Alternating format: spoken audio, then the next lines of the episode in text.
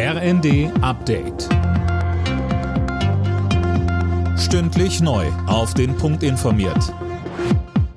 Ich bin Silas Quiring. Guten Tag. Wie können die Inflation gedämpft und die Menschen entlastet werden? Darüber will Bundeskanzler Scholz heute mit Arbeitgebervertretern und Gewerkschaften sprechen.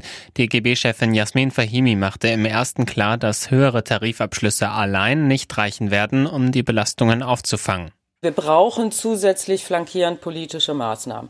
Das Wasser steht den Leuten nicht nur im unteren Einkommensbereich bis zum Hals, sondern es geht bis weit in die Mitte der Normalbeschäftigten und deswegen muss es auch eine zusätzliche Entlastung in der Breite geben. Wir sagen zweite Energiepreispauschale und neben dem Strompreisdeckel einen Gaspreisdeckel. Für seinen Stresstest zur Stromsituation in Deutschland bekommt Wirtschaftsminister Habeck jetzt auch Kritik vom Koalitionspartner FDP. Generalsekretär Djersaray sagte der Bild, dass Habeck mit zu optimistischen Annahmen gerechnet habe. Weil die Sanktionen gegen Russen in Deutschland bisher nur schleppend durchgesetzt wurden, will die Bundesregierung das Sanktionsrecht verschärfen.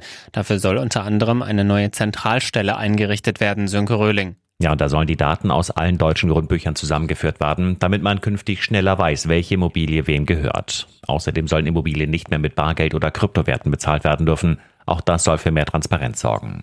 Bisher waren für die Durchsetzung von Sanktionen mehrere Behörden zuständig und die standen sich oft gegenseitig im Weg. Deshalb dauerte es oft zu lange, Häuser, Yachten oder Geld zu beschlagnahmen. Die Besitzer hatten ihre Vermögenswerte bis dahin entweder verkauft oder in Sicherheit gebracht. Für den SC Freiburg und Union Berlin steht der zweite Spieltag in der Fußball-Europa League an. Freiburg spielt auswärts bei Olympiakos Piräus. Union muss ebenfalls auswärts bei Sporting Braga antreten. In der Conference League empfängt der erste FC Köln Slowacko aus Tschechien. Alle Nachrichten auf rnd.de